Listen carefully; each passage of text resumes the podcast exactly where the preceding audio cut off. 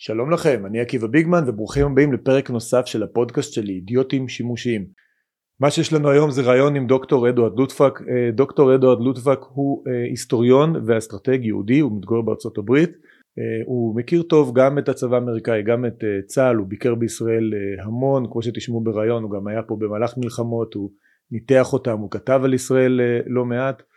החיבור המרכזי שלו דווקא נעשה על ההיסטוריה של האימפריה הרומית, זה נקרא האסטרטגיה הרבתי של האימפריה הרומית והוא ניתח את האופן שבו האימפריה הרומית התגוננה מפני הברברים דווקא בשלבים המאוחרים שלה לקראת הדעיכה ולקראת סוף האימפריה הרומית. בין היתר הלקחים שלו מהאופן שבו האימפריה הרומית נהגה בתקופת מה שאפשר לקרוא לו אולי המלחמות הקטנות שהתמודדה מול סוג של אה, מקבילה למה שהיום אנחנו קוראים טרור, כלומר היא הייתה חזקה ולא היה נגדה אויבים מדינתיים גדולים, אבל התמודדה מול פלישות חוזרות ונשנות של ברברים בגבולות והייתה צריכה לפתח אסטרטגיה כדי להתמודד עם זה. התובנות שלו מהניתוח של האימפריה הרומית משפיעות גם על איך שהוא מנתח את מה שקורה היום בעולם ואחד המאמרים הכי מפורסמים שלו נקרא מלחמה פוסט הירואית שבו הוא מתאר בעצם את המלחמות שיש היום אה, במערב החל מסוף שנות ה-80 נפילת אה, ברית המועצות זה מלחמות שבהן בעצם אין הצדקה להקרבה מכיוון שאין כוונה אה, באמת לנצח או להכריע אויב יש פחות הצדקה להקרבה אה, של חיילים וחיי אדם. לכן מדינות נוטות לנהל כל מיני אה, מלחמות טכנולוגיות אש מנגד לנסות לחסוך בחיילים ולמצוא חלופות להכרעה וניצחון חלופות לתמרונים קרקעיים אנחנו מכירים את התופעות האלה היטב מצה"ל אני דיברתי איתו כמובן גם על זה הרעיון איתו מתקיים באנגלית, לוטבק הוא אמריקני והשפה המרכזית שלו לפחות היא אנגלית למרות שהוא משבץ מדי פעם אה, מילים בעברית. אני הוספתי כתוביות למען הנוחות אז מי שפחות נוח לו להאזין לזה בפלטפורמות כמו ספוטיפיי או אפל פודקאסט מוזמן לצפות בווידאו שנמצא בערוץ היוטיוב שלי יש שם כתוביות מלאות אה, של כל הרעיון וגם אני אעלה גרסה טקסטואלית של זה באתר מידע. אה, לפני שנתחיל אני רק רוצה אה, להזכיר לכולם שאנחנו פועלים לפי עיקרון חמשת המ"מים העקרונות הימניים השמרניים שמאפשרים לפודקאסט הזה לעבוד ואלו הם מנוי, מגיב, משתף, ממליץ, מחבב החשוב מכולם הוא מנוי בזכות המנויים שלכם בזכות התמיכה הכלכלית שלכם הפודקאסט הזה יכול לעבוד. עשינו דברים יפים מאוד סדרת הרעיונות עם פרופסור משה שרון הגיעה מאוד רחוק וזה רק בזכות המנויים שלכם וגם הפודקאסט הזה הרעיון הזה לא היה יכול לקרות בלי המנויים. שאר הדברים חשובים לא פחות להגיב לדברים האלו ברשתות החברתיות לשתף אותם לדרג אותנו גבוה בכל הפלטפורמות שבהם אתם צורכים את הפודקאסטים זה מקדם את התוכן זה מאפשר לנו להילחם בגופים גדולים וכלכליים הרבה יותר חזקים שעומדים מאחורי התקשורת המרכזית שלנו היום. מי שעושה את הדברים האלה אני מודה לכם מאוד כל זה בזכותכם וזאת לא קלישאה. אז תודה רבה לכולם אני מאחל לכם צפייה והאזנה נעימה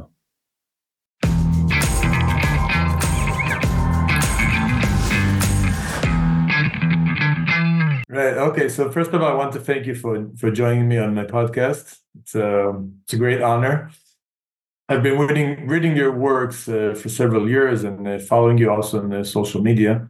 Um, I would like to start, um, if we may, with your. Let's talk maybe your general uh, understanding of what's happening currently now between Israel and Gaza and maybe we can begin with uh, actually what went wrong. How how did this war actually uh, start? What went wrong? What would we miss? Israelis, uh, the idea of our government uh, that caught us off guard uh, in, in, this way. Well, first of all, um, in the 1970s, this is the first war in which I am not in Israel and not participating. Uh, so in 1973, I was I was actually caught by surprise. I I and I arrived in Sinai only like three days afterwards. So in 1973, roughly 20,000 Egyptian troops of the first wave crossed the canal. There were 22 Maoizim, 22 Maoizim, Barlev line. Only one of them was fully manned with a modest number of one machlaka of soldiers, maybe a little more, like 30, 40. The others, instead of having a machlaka, they had a few soldiers, just a few soldiers. The total number of Israeli soldiers on the right side of the Suez Canals were 411. 411. Now, why did that happen? It happens because if you allow an enemy to build his strength right in front of you, which is what happened by 1973, the Egyptians were not deployed near Cairo, they were deployed right at the canal. Once you allow them to be in, on your doorstep, there is no way you can be ready for the attack because if your intelligence tells you they're going to attack tomorrow, you immediately reinforce your line. You send more soldiers. They look and they see that you have more soldiers and they don't attack tomorrow. Therefore, the chain of information that told you that they would attack is discredited. So let's say in Machleket Merkar of Aman, in the research department of Aman, where I used to work, I used to work with, there was one officer who said, uh, the Egyptians are coming, the Egyptians are coming. So the command sends many soldiers there. The Egyptians see the soldiers, they don't come. The other officer, the one who said they're not coming, they can't come because they cannot possibly start a war because they would lose the war because in the end, the Israelis must win the war because of Halavir, because of this and that. So the officer who was correct and said they will attack, when you send the troops to guard, they don't attack, is discredited. And the other officer, the one who said they won't attack because they can't win a war, what kind of thing this is? Uh, he gets uh, promoted and become very important. Only after the war, the officer who warned uselessly because nobody listened to him Right. They made him ambassador to Hungary. His name was uh, Maroshi, also known as Marom. The other officer was called Yona Bandman. I used to work with Yona and Maroshi. Okay, Yona was a real Israeli Sabre. Maroshi was a Hungarian Jew. And Maroshi was studying the Egyptian army, and Bandman was studying the concept that they can't, they will never start a war because they can't win a war. Okay? Right. Which happened to be wrong. So in other words, if you allow Hamas to acquire an capability to attack you with thousands of people, you then cannot possibly protect against it because if you hear information that they're going to attack on October 6th and you send immobilize and you send uh, uh, Onugada there, they don't attack. Then you go home and they'll attack again. In other words, you cannot allow somebody to be in your front door with a gun in his hand and then try to use clever methods to deal with them. You have to come out and you have to fight them. You cannot allow that. That is the fundamental. The people who blame Netanyahu and say that he sent all the troops to. I, I read in the New York Times. New York Times now is like a gallery of stupid sort of anti-Israeli stuff. Much of, much of it produced by a guy called Ronen Bergman, who tells everybody that he was in some kind of intelligence special, this and that. At the time when is not today's Mr. Atzfai, but Mr. Atzfai was the place where, you know, really, you know, the lowest would go. He was hired. He's a staff writer. He's well paid. Right to mm-hmm. write anti-Israeli stories. He is the anti-Israel correspondent, and he now what I read there were things like, oh, uh, women soldiers warned, and because uh, there were women, they were ignored. You know, this was you know one story, okay, and all right. kinds of fantasy stories. Okay, now the worst thing for all these people is that actually uh, the uh, the the Israeli uh, Matkal decided that the, this time, at the end of the fighting, there will not be the man standing at your front door with a gun. In other words, to destroy physically Hamas, which, contrary to legend, is fa- feasible if you fight hard enough. And uh, so the question now is did they kill 9,000 and wound 9,000? Did they kill 9,000 and disable lifetime disabled 7,000. We, you know, it's a, not clear, but that is what the aim is. The aim is to continue fighting until Hamas as an organization does not is does not have a fighting strength. So that also the people of Gaza can see that what Hamas, if you vote for Hamas, Hamas does not give you victory, but will destroy your house. That's the message. Okay. Uh, support Hamas and so on. So the only people who can really support Hamas enthusiastically are Arabs, Arab Americans at Georgetown University Medical School, whose names uh, were published by the Washington Beacon, uh, which I'm going to put on my Twitter account, uh, who all wrote stuff supporting Hamas and being.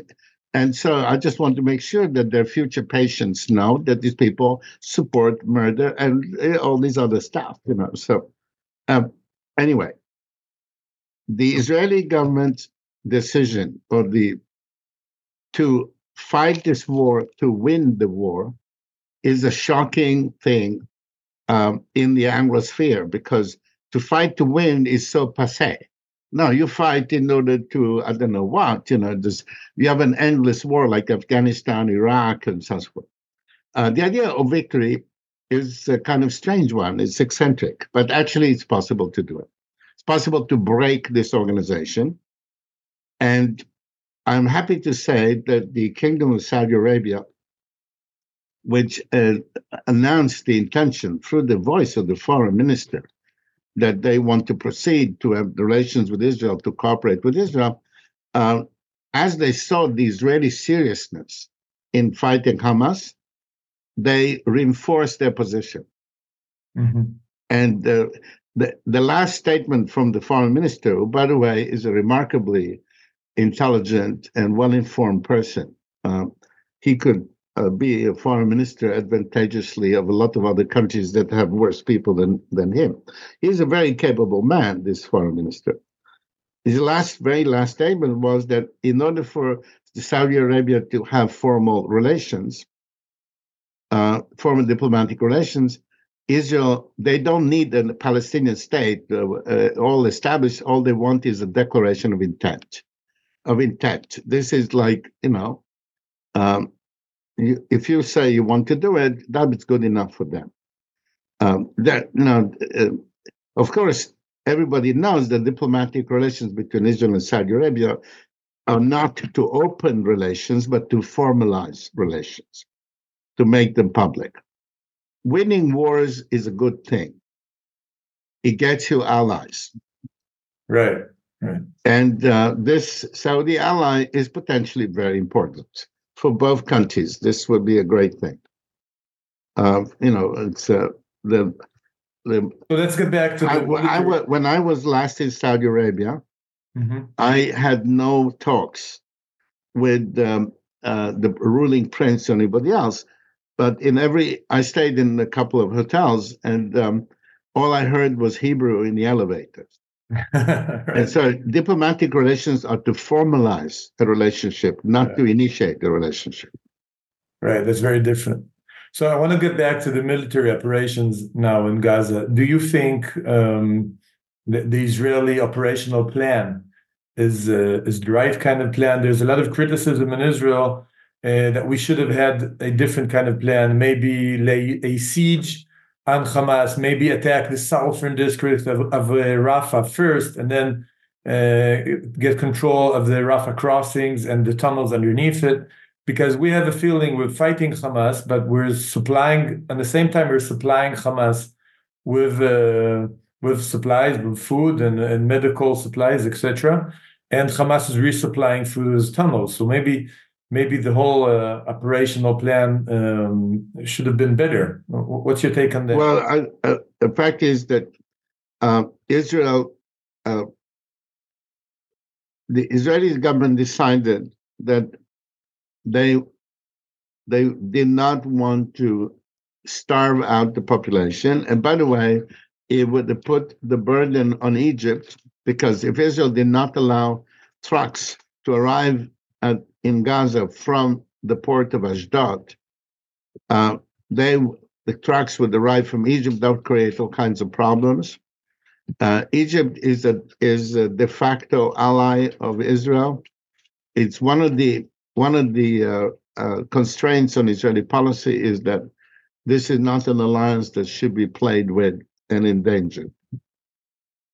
So, so you justify this decision. So, yes, because the essence of what's going on in Gaza is the fighting Hamas, Mm-hmm. getting Hamas to come out and shooting, shooting them, killing them. The essence is to grind down this force. Now, what's wrong when you grind down, like let's the classic case in history, the Battle of Verdun, is that you kill one German but you lose one Frenchman. Right. And here, as you know from the actual casualty numbers, total IDF losses, minus IDF losses from October 7, October 7 to the morning of October 8. So you take the losses from the moment the campaign started. From the actual war. Yes, and, and I'm going to ask you, since you're in Israel, what is the number of IDF soldiers killed uh, when from the beginning of the Israeli offensive? The Not the ones are- that were killed accidentally October 7. What is Right, the no, number? we're talking about like 350, maybe 60, something like that. It's like, yeah. Yes, Not but the total number, number is 586. The total number of IDF soldiers killed, including October 7, is Right. 586. Therefore, the number killed in, in Gaza cannot be 586 because many of them were killed in 20, 20 24 hours Yeah, it's in like 300. and rush, rush attacks. They rushed, people rushed, individuals, units, uh, Mhm. pieces of units rushed into action and they lost casualties. Right. So the number killed in the whole Gaza operation is 586 minus the number killed October 7 to Right. morning October 8, which is about 250. So the actual number is very low. It's extremely low number. Why is it such a low number? Well, first of all, because of technical reasons. Uh, but there's good training, of course. This is intensive training. American soldiers went to war uh, so, sometimes with uh, something like 14 weeks of training, 16 weeks of training from the day they entered the army. And nobody is in Gaza who did not have at least a year's worth of training, minimum. Right. both uh, both individual training and unit training, at least a year's worth, minimum. Right. That's a very important fact. Second important fact is that there is uh, a lot of the losses in urban warfare are from incidental fire. That is, you're going from A to B and somebody sticks his head out from a window and shoots you while you're sitting in the truck. Well, Right. nobody's sitting in trucks. When they have to move troops, they they can put them in a Namer. The Namer is uh, the world's most heavily armored vehicle, plus protected with active defense, trophy, and so. So Israelis have a way of moving in combat without incidental casualties, not from the people you're attacking, but people who are all around you. And of course, the mortar, Margima, in the street next to you. You're going down this road, there is street next to you, behind these houses, and somebody puts a mortar and the mortar lands and so on. Again, you're sitting in a Namer, you don't care about that. So Right. that's one thing. The other thing is that nobody in the field there has the illusion that you can do something like tunnel warfare. That uh, you see a tunnel entrance, okay, let's go, boys. Yalla. No, you don't. You wait until the Yahalom person shows up. He's the one who finds the booby traps, the explosives, etc., etc. So it's uh, expertise, the discipline of it, and the fact that the command, the people giving orders uh, from the top are saying, go and kill them. It doesn't say in a hurry, now, quick, quick, quick, because there's going to be a ceasefire. They're acting from the beginning. And this is uh, the reason why, uh, you know, uh, this has been good leadership. From the beginning, said, go and kill them. They didn't say rush and run and take huge risks to do it quickly because there's going to be a ceasefire. Why is that? Because Israel's position is different.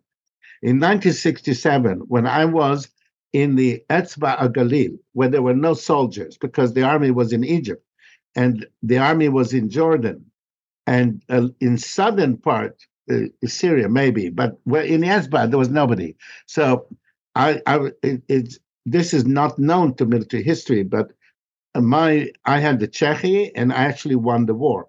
Nobody knows this, but I, I killed the Syrian with the Chechi. I did, and I have his helmet in my room here.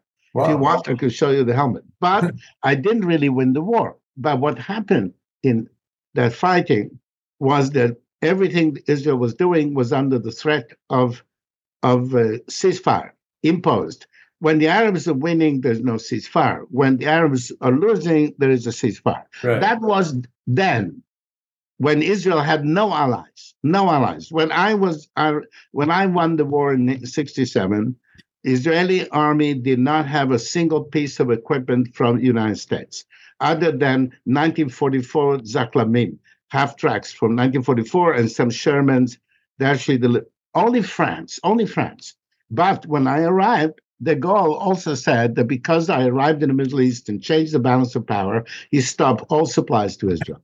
I'm sorry about that. I'm sorry about that. In other words, Israel had no allies in 1967. It was very popular. All the young leftists would go to work in kibbutzim. Students loved Israel. They would demonstrate for Israel, but and no allies, complete isolation. Therefore, it had to fight quickly. People lives dead. People died because they had to be done quickly. In 1973, it had one ally, one United States. But when the U.S. wanted to send airplanes, they could not overfly any European country, no European country to get to Israel. So they had to fly within the one and a half kilometer flight corridor between Morocco and Spain. Right.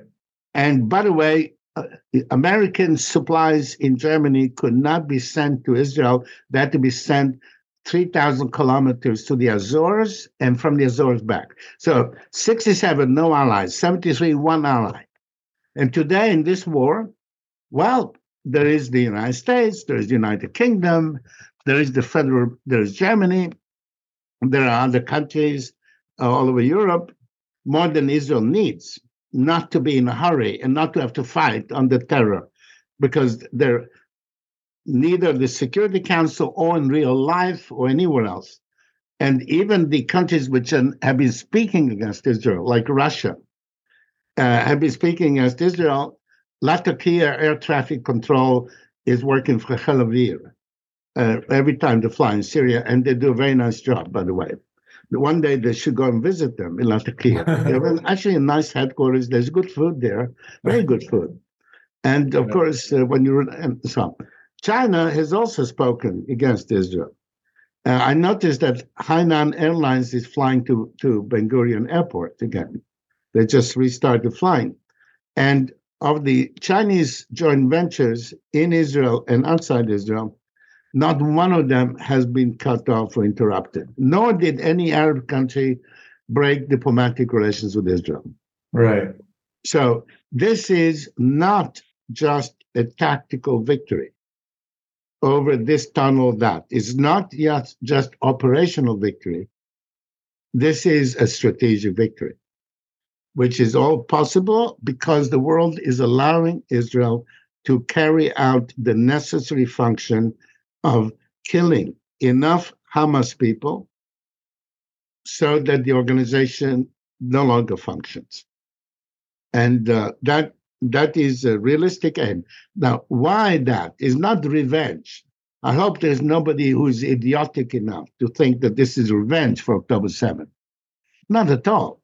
This is to establish the proper status quo. Namely, you can't have somebody in front of your door with a gun in his hand and then think you can manage him. Manage him because, I don't know, Qatar gives him money or something. You can't do that. In October 7th, uh, in 1973, October 73, you cannot tolerate Egyptian forces right uh, in front of the Tela. Today, you can't have Hamas. That's it. What do you think should happen in Gaza the day after the war? Let's say in half a year when we're, we're done grinding down Hamas. Uh, yeah, well, that's a big question. Who would rule there? What what would stop Hamas from? Right. Okay. So we all know, everybody knows that uh, when the the Europe got UNRRA, UNRRA, U N R R A, 11 million refugees were moved from Europe to the world.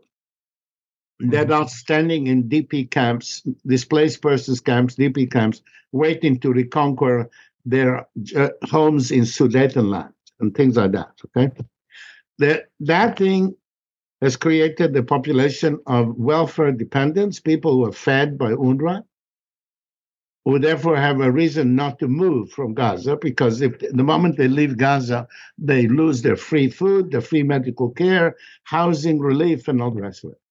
That has to end, but it can't end with forced migration, forced deportation. Nobody's going to take these Palestinians and put them anywhere.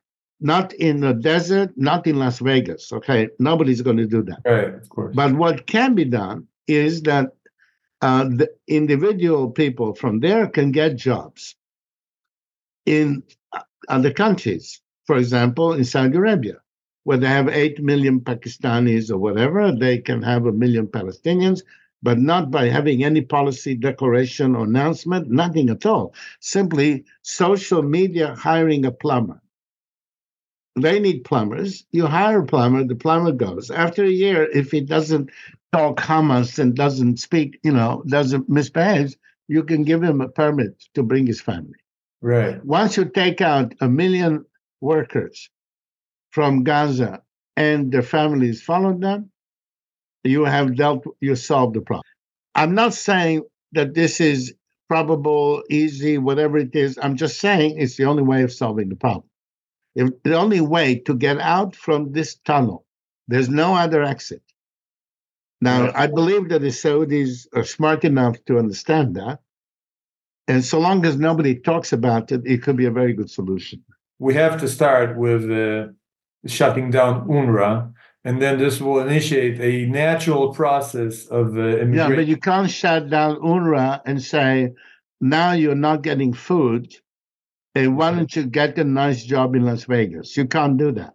What you have to do is that you have to have uh, action or first action with jobs beginning to be offered through social media in uh, uh, in in Gaza and so on, and uh, the West Bank as well. And people take these jobs, and then they move to the jobs and so on. But they, since apparently the plan of the ruling uh, authority in Saudi Arabia, the plan is to achieve a big, big elevation by combining Saudi money with Israeli technology in joint ventures, joint ventures, mm-hmm. employing many young Saudis who will learn the business.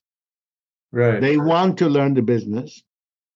Right. Uh, they are different people that they used to be.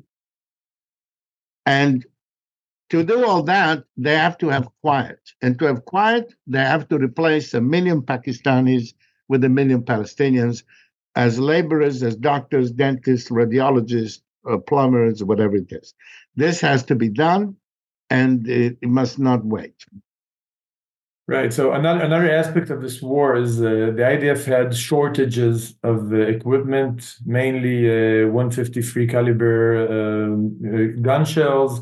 We know the shortages also with Air Force uh, munitions and other munitions. Uh, some of this has to do with the the buildup, the this forced buildup that Israel has been working on in the last seven, maybe twenty years. That meant uh, investing more in high tech and uh, air force and uh, and smart bombs, and less on the on on, on the the actual uh, on, on, munitions and sto- storages. And we depended on the American storage we had. Um, you think there's a lesson to be learned here? Maybe we should be more uh, uh classical about this. Now, the, the problem with 155 millimeter howitzer ammunition is the following.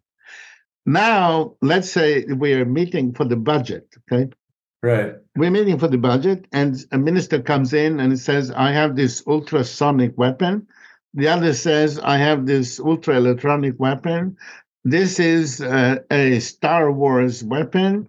And then somebody timidly comes in from, you know, and says, I just want to buy some old fashioned 155 millimeter howitzer ammunition because the artillery, well, you know, the artillery is not so glamorous as the Chill Aviv jet fighters and is not like the Merkava or something. Ah, the artillery is a terrible thing because you are moving these heavy things in the battlefield and they not do anything. You never see a picture of an artillery man doing something. They're just sitting there and nobody talks about it. It's very unglamorous. The only thing they do is they win wars. That's the only thing. And right. and so the, the artillery is a kind of medieval weapon, actually. There's been very little, even though they keep talking about the, the new shells, which have all kinds of stuff. The fact is, you want to fire a lot of firepower quickly, precisely, and you do it. So they're always they're always the last in the queue because they they're not sexy. Okay.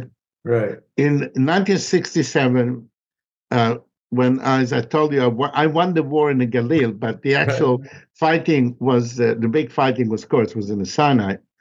Uh, there was the famous uh, battle of um, of um, uh, Um Katef, Um Katef, uh, Abu Ageila, Um Katef, and in right. the battle Israel brought forward 20, these 25 pounders, which are British World War II field artillery, which had to be pulled, and not self propelled.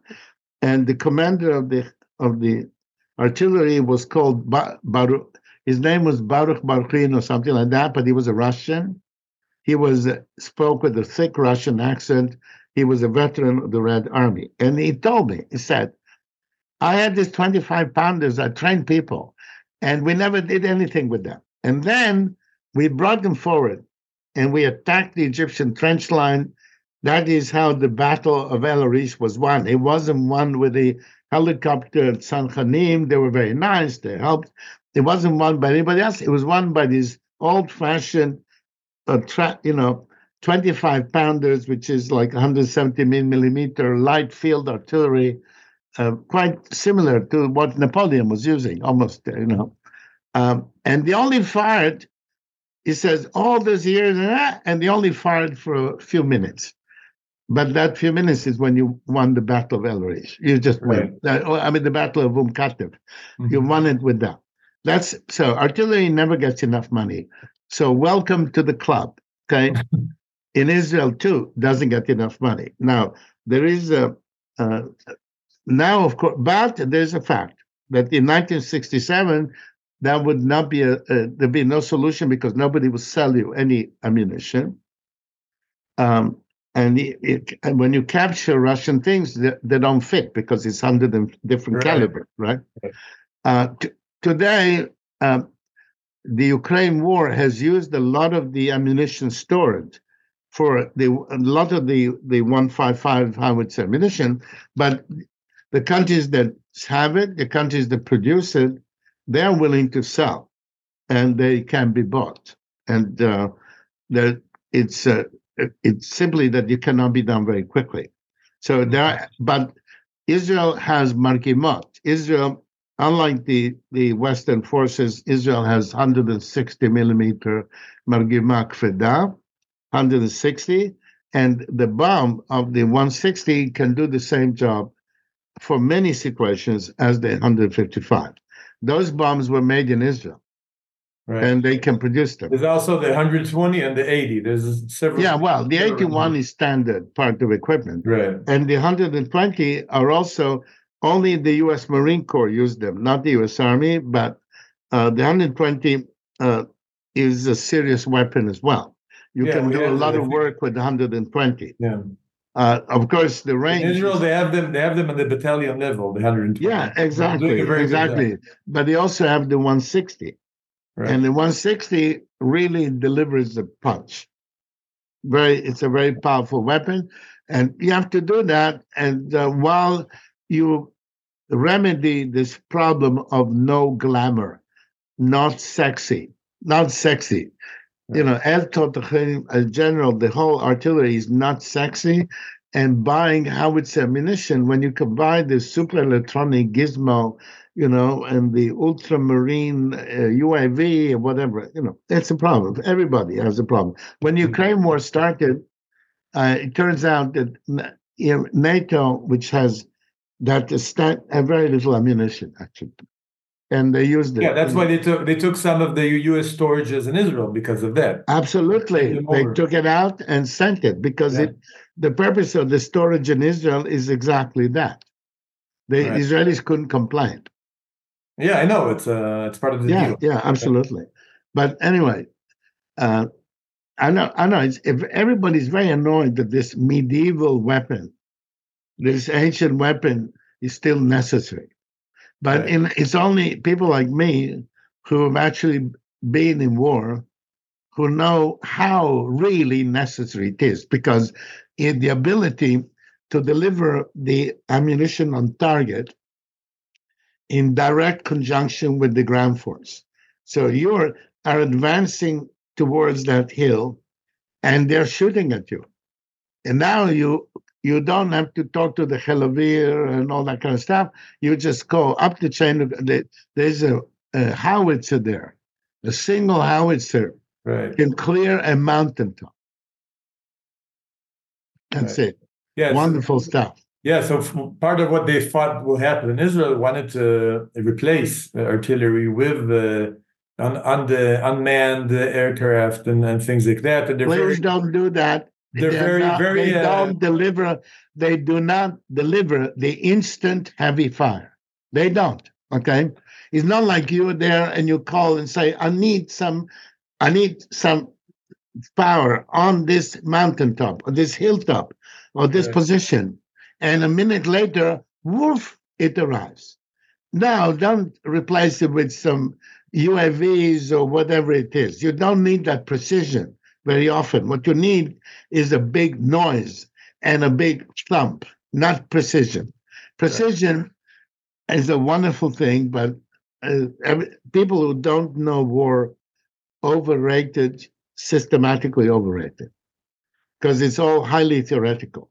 But you know, if I fire a single pistol, if I'm in a war with China and I fire a single nine millimeter round, you know, pistol round, but with extreme precision, and I kill Xi Jinping, I win the war. you know, that's you know, this is like you know, uh, you know how you how you catch uh, catch birds. All you do is to put a little powder on the tails. You know, that it's precision is very important and is very overrated. Right, and also there's a the whole problem with weather and availability, and it's uh, it's very all of that stuff. All and of what stuff. happens if you have a lot of requests from the field and there's not enough aircraft? We see this happening yeah, well, before. You have all kinds of issues. That's why, in the end, when the real war starts, everybody goes back to the stupid medieval, ancient hmm. howitzer. That you know, the word howitzer simply is a gun which has a bigger. Instead of going a longer range with high velocity, has a shorter barrel to deliver more explosives at closer range. Right. Uh, it's interesting how how the the weapons that have been replaced are not the howitzers but the actual guns that were technically known as rifles. Israel uh, never actually had them. Jordan had these uh, long range artillery, uh, 175 millimeter very long range artillery. Uh, but that stuff with a very long barrel, very hard to move and very hard to deploy, uh, very delicate because of the high velocities involved, much higher velocity than howitzers. So no, it's howitzers, and that's the thing to have. Right. So I want to ask you about the, the United States policy in, in regarding the war. We, uh, my observation is that because because of our shortage in munitions, um, Israel has a, a bigger dependency uh, on the United States and other other allies uh, to, to provide for basic um, items of war. And the question is if the United States, the Biden administration, may be uh, taking advantage of this dependency to push for a Palestinian state, or maybe to uh, to have some kind of switch in government in Israel and create uh, promote their agenda in the Middle East, their, their Iran agenda, and, and others other agendas they're trying to promote. Uh, what's your take on that? Well, Israel uh, depends on the United States to the degree that Israel wants to fight and win this war without higher costs, without risks, without more risk, may cost and so on. But uh, the, the truth of the matter, I believe, is that when the war started, Biden, President Biden himself, personally, as an individual, got the news the way you got the news, the way your daughter got the news. Right. And he responded like this um, Oh, uh, we must help Israel immediately with whatever we can. Then he remembered that Hezbollah exists. So he ordered an aircraft carrier. And it so happened by chance that the available aircraft carrier, this is the Atlantic Fleet actually, was the newest and largest, most powerful aircraft carrier the United States has. And then he sends the aircraft carrier, and then he says to Hezbollah, basically, uh, Dear Mr. Nasrallah, I hope you're well. Don't think about joining this war. Because right. even though I only have 48 strike aircraft on my aircraft carrier, only 48, the fact is that they can get really close to Lebanon usually they have to fly 200 nautical miles, uh, 300 kilometers, 400 kilometers before they can drop a bomb. Here they fly only 20 kilometers, 30, well, not 20, but it's 40 or 50 kilometers. So they can deliver much more ammunition. They can empty out the magazine. And this is a help to the Israeli Air Force at that moment so that they can also, uh, it adds to the bombing. It an aircraft carrier is like two squadrons of the Israeli Air Force. Okay. Right. You know the word for squadron in Hebrew, right? It's like two of them. It's not more than that, but still a big help. So Biden came forward acting like he is the Sarah Bitachon of Israel, hmm. reacted the same way, and so on. But along the way, he is paying a political price for this war with the left wing of the Democratic Party. And because his competition with Trump is going to be very, very, very, very close, he needs them. And although he's paying a price for two things one, because he refuses to close the Texas, uh, the southern border, the border with Mexico, uh, because the left wing of the Democratic Party says that nobody is illegal in a stolen land. In other words, the United States was stolen from the Indians. Therefore, the United States has no right to keep any other thief out of, his, of the United States. Right. Right? And therefore, by the way, doesn't really have a moral right to defend itself. The left wing of the Democratic Party are not actually part of the American political community, mm-hmm. but they still have the vote, even though they're not really American they don't support the United States of America. They oppose the United States of America, but they still have a vote. So Biden has this problem. So he tells the Israelis, please use less air power. Please use less artillery. And he knows that this means use more here. And he knows that this means less, fewer pictures, media stuff in exchange for more blood. Okay, they know that. Right. But the Israeli decision makers, the Sarah Bitachon, Matkal, and all these people, they know that Biden has this problem, a real problem. And therefore, Israel has the problem that they don't want to have many Israelis killed because of this Hamas trash, right? So, but each knows the other problem. And this is not like two people who are quarreling in the they each one is fully 100% aware of the other side's problem. So this is like uh, one of those uh, perfect situations in a negotiation where each side is aware of the other's necessity and there's been a trade-off.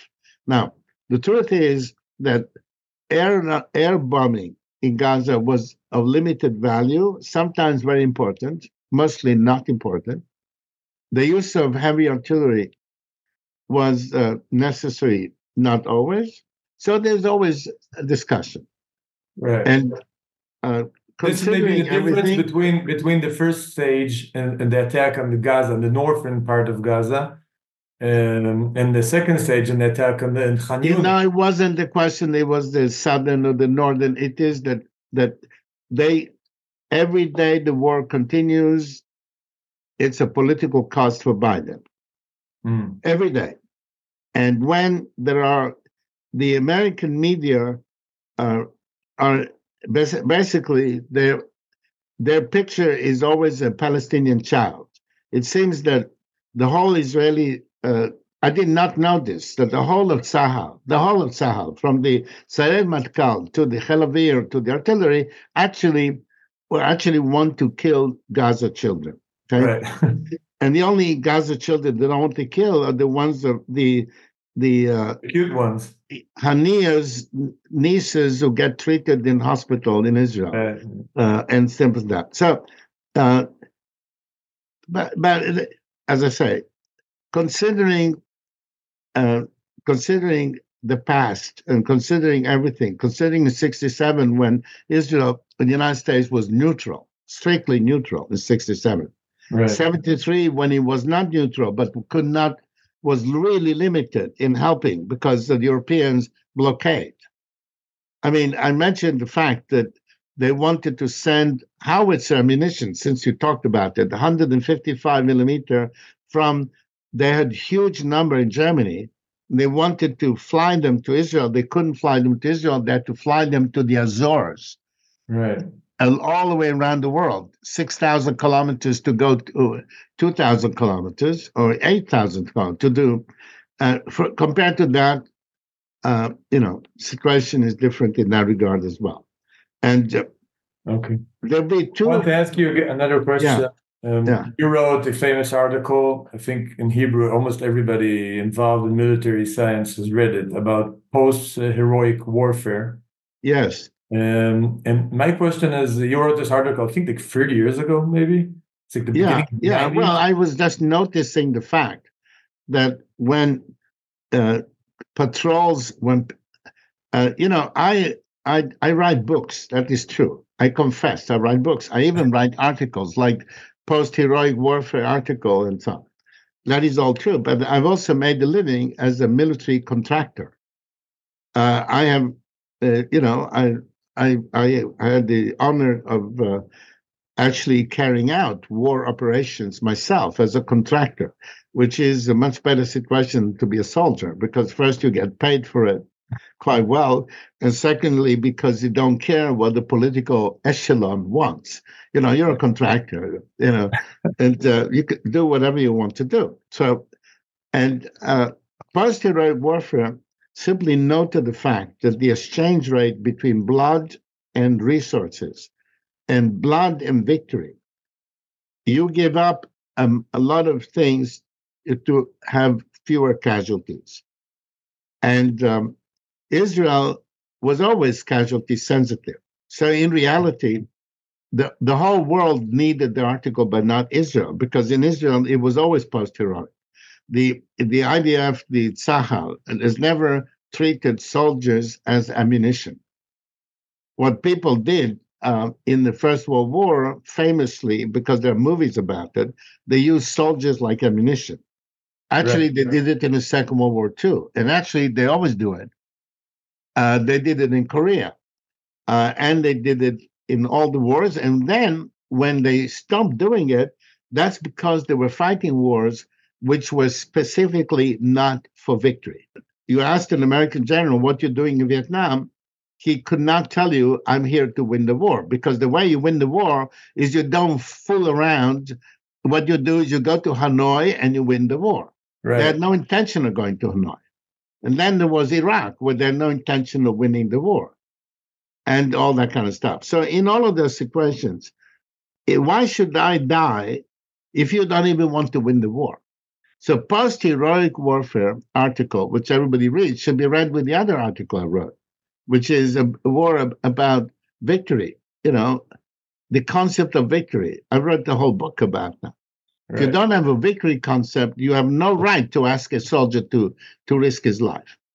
No right So you at think Like, let's say Israel was doing Hamas the way the Americans were doing Iraq, Afghanistan, that kind of stuff, which you have Right. to manage it, you know, there, and you have a lot of economic development, and you build clinics for them, and you hope that they will change. No, they won't change. This war is a war to kill Hamas operatives. So yeah, that's what I was about to say. Israel If was not kill, post-heroic. disable Israel, them. been, Israel was post-heroic in Lebanon and uh, uh, against the Palestinians and Hamas for like 30 or 40 years. Uh, and this is actually what brought us to here because we were Yeah, not sure, sure, sure. And now maybe this is what changed. Yeah, yeah. Finally, this is a heroic war, not a post-heroic war. Exactly. And in a heroic war, the casualty issue doesn't arise. Therefore, it's so fortunate, so fortunate that the number of Israeli casualties from the start of the counteroffensive, which is, let's say, from afternoon of October 8th, to be very specific, has been such a low number. Why such a low number? Because of high level of training, because of Yahalom specialists, because of the Namer, because of this, because of that, and every, everything else. You think you think the Israeli tactics and the strategy that's deployed successfully in Gaza, as you say, is it scalable for uh, Lebanon? You think the same IDF and the same tactics used now in Gaza can we Yes, but but Lebanon successfully? yeah, but there is a difference. Hezbollah is not the same as Hamas. Hamas doesn't care if every Palestinian dies, so long as there is a pal- the victory for Hamas. You know, if it, if you ask them, are you willing to lose uh, three million Palestinians? Yes, of course, for victory, because it's not for us, it's not for Palestine. They're against the Palestinian state. They're for Allah, Allah, you know. Right. And but also, nobody dies, actually. I mean, only the women die, uh, but not the men, because they got 72 uh, virgins and so on. right. I, I myself, I'm thinking right now of converting to Islam. Uh, it- it's only a matter that I want some evidence, you know. I would, I would like to see them, you know. Uh, I'd like to see the 72 virgins, and I might really convert myself. So, uh, is Nasrallah is different. Nasrallah has Shia Lebanese in the south who vote for him. Mhm. They have beautiful houses, many of them Yeah. when you go there on the road on the Shvil Petroleum in the Etzba Galil, such small, you see beautiful houses. Actually, very nice. yeah. Uh, they don't want to lose them. He doesn't want to lose them, so he can be deterred. He is being deterred right now. And there is an interpretation according to which Nasrallah is actually a member of the Iranian Revolutionary Guards. And if Khamenei orders him to launch the attack against Israel, he will do it. There is that theory. Okay. There's another theory. My theory is that he's a political leader. See, Arafat was willing to have every Palestinian dead so long as Palestine would be victorious. But Nasrallah cares about his people. Um, and uh, so I believe it can be deterred. Therefore, I don't believe it's necessary to fight the war. But what is necessary is to say to Nasrallah, if you fire one pistol round, nine millimeter, after you no longer need to do it in order to cover yourself for not helping Hamas. Remember the famous press conference. Before the press conference, there were all these stories that he's going to announce his now Hezbollah attacks. Now, bam, bam, bam. He arrives there and says, "Oh, nobody told me. You know, nobody told me there was a party. Don't expect me to come to the party. Nobody told me. I mean, Right. I only discovered it from Israeli television that there's a war. You know, that is so. So it's very embarrassing for him, but he didn't participate. He won't participate. And uh, so far, more Hezbollah people have been killed. There roughly 10 times more Hezbollah have died than Israeli soldiers. And he's willing to pay that price. So he's not in, I, I don't think it's necessary at all.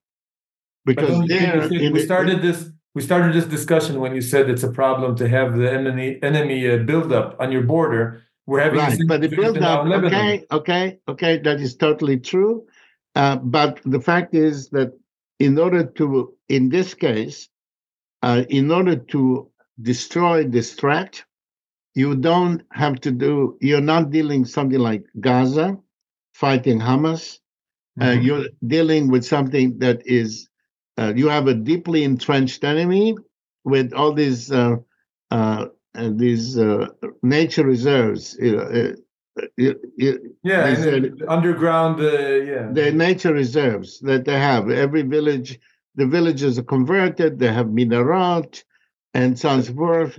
And there is a problem of physical destruction.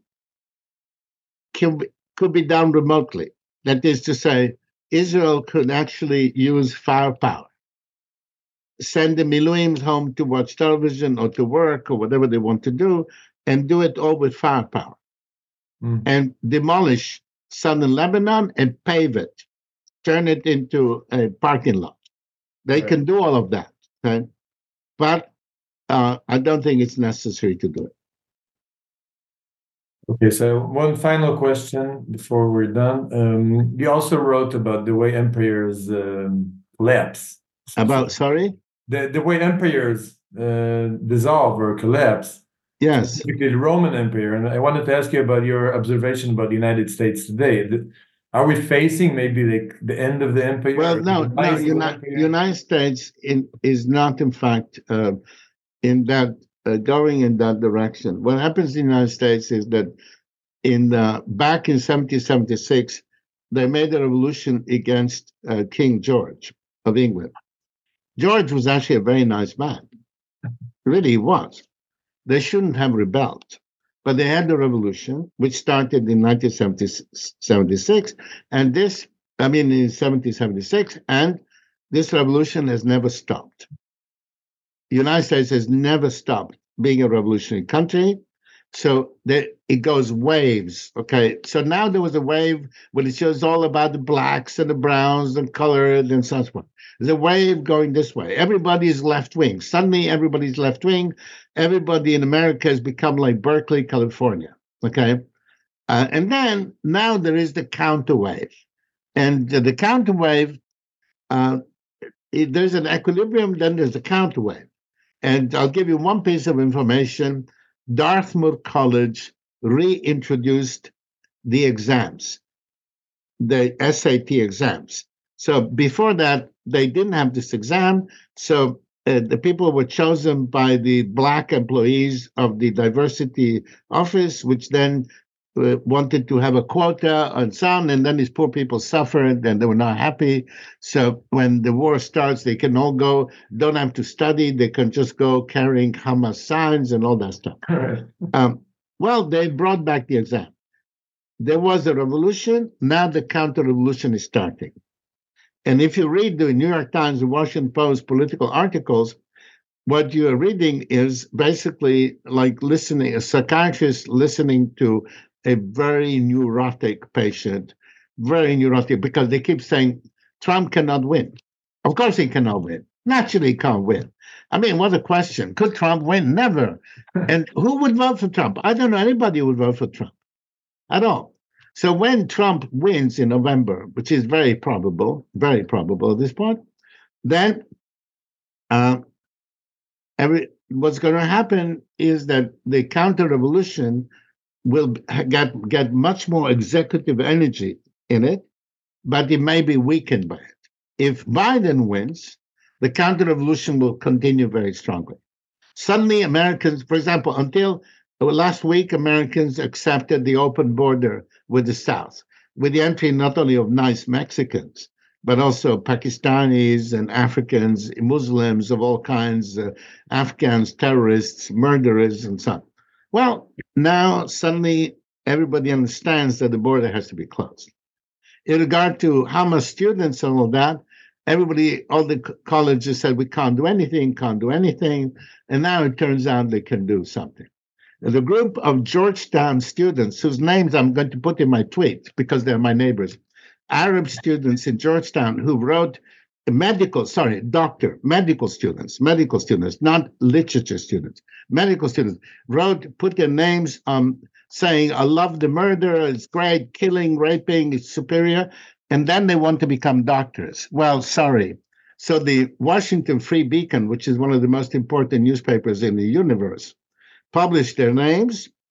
So they got the lawyer to try to stop them in some. So just in case they succeed, I'm going to put it in my tweet, and so that they will never ever be allowed to be doctors.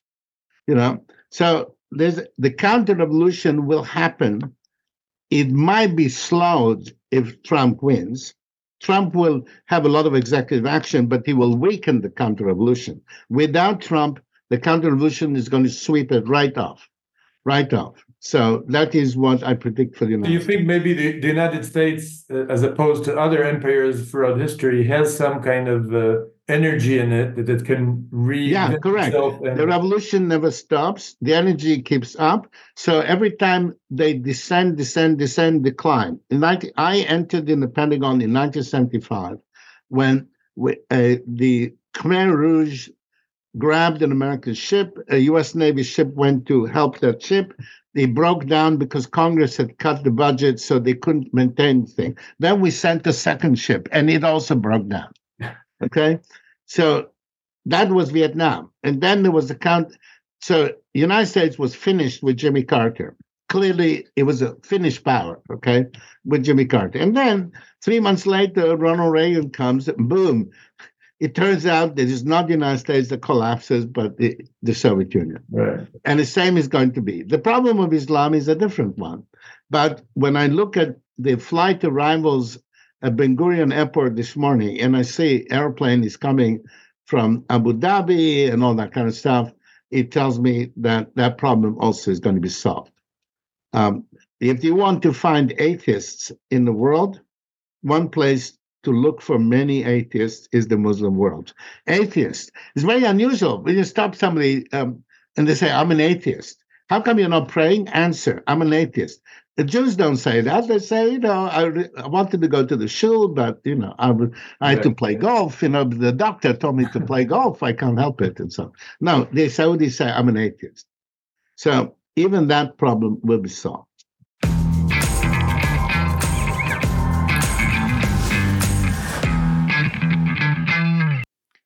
זהו, אז פרק נוסף של אידיוטים שימושיים מגיע לסיומו.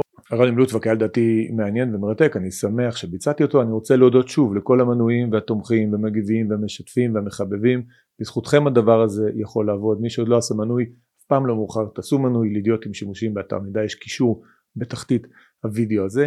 החל משבוע הבא אנחנו נחזור לשגרה, אני כבר סיימתי עם המילואים, אנחנו נחזור לפרקים היותר מוכרים שלכם של אידיוטים שימושיים עם אינפורמציה וניתוחים של מה שקורה אצלנו במדינה.